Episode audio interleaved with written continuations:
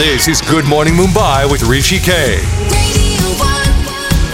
Brand new day and brand new week of Talking Finance with Saurabh Mittal. Hi, how are you? All well? Very good, Rishi. Very good. Let's talk about senior citizens. I mean, we did explore it a couple of weeks ago, but this is an entirely different perspective. Right. And I think the theme for the entire week can be, you know, tax benefits for senior citizens, higher basic exemption limits for them, a whole lot of other avenues. That's true. Today, let's start with the higher basic exemption limits for senior citizens. So, I want you to set the context to that, please. Yeah. So, for ordinary individual taxpayers, the basic tax exemption limit up to which he is not required to pay any tax is presently fixed at 2.5 lakh rupees for assessment year 2020-21.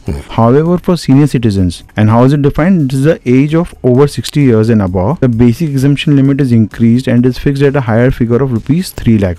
Great. So, could you elaborate on the tax bracket as well, please? Yeah. So, like I said, for senior citizen up to ₹3 lakhs, there is no tax liability at all. This is where the differentiation actually ends. Tax slabs are similar to other individuals for higher income.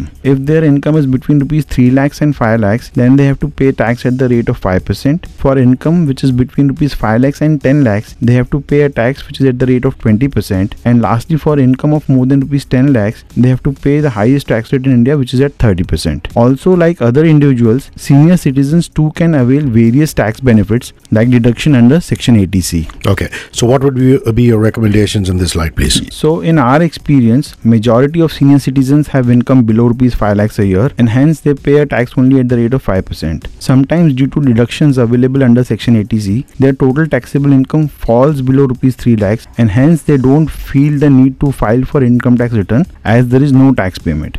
This is not advisable, and to avoid any penalty, they should file a nil return in such cases. So, do file your returns even if it's a nil return. That's true. So, your quotable quote for the day would be? Yeah, it's a quote from Herman Voke. He said, "Income tax returns are the most imaginative fiction being written today." Spin a yarn. Yeah. Saurabh, before you go, where can we reach out to you if you want to invest, please? So, you can put a mail to me. My email address is saurabh@cwa.co.in. Also, I'm available on Twitter. My Twitter handle is Saurabh S. Mittal. See you tomorrow. See you.